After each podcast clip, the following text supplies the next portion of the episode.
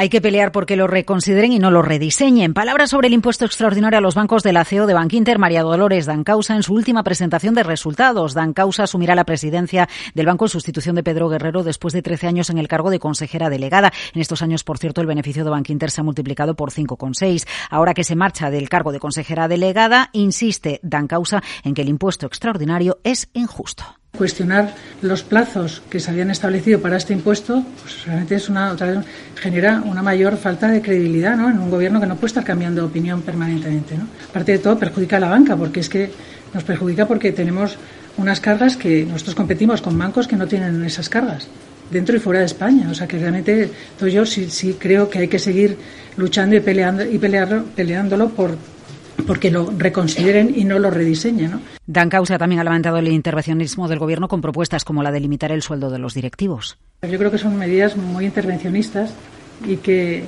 realmente parece que, el Gobierno lo que quiere es eh, interferir en la capacidad de gestión de las empresas, en las decisiones que tienen que tomar las empresas y además sin contar con los empresarios. ¿no?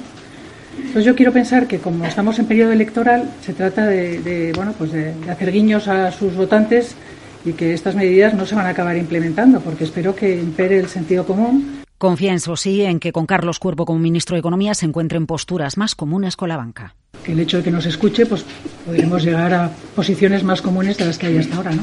O sea que yo valoro positivamente, como digo, esta, estas reuniones. ¿no? Y en su marcha, la CEO de Bankinter reconoce que la reputación de la banca muy tocada desde la crisis financiera es mejorable. Y que la reputación en general de la banca pues es todavía, por desgracia, muy mejorable.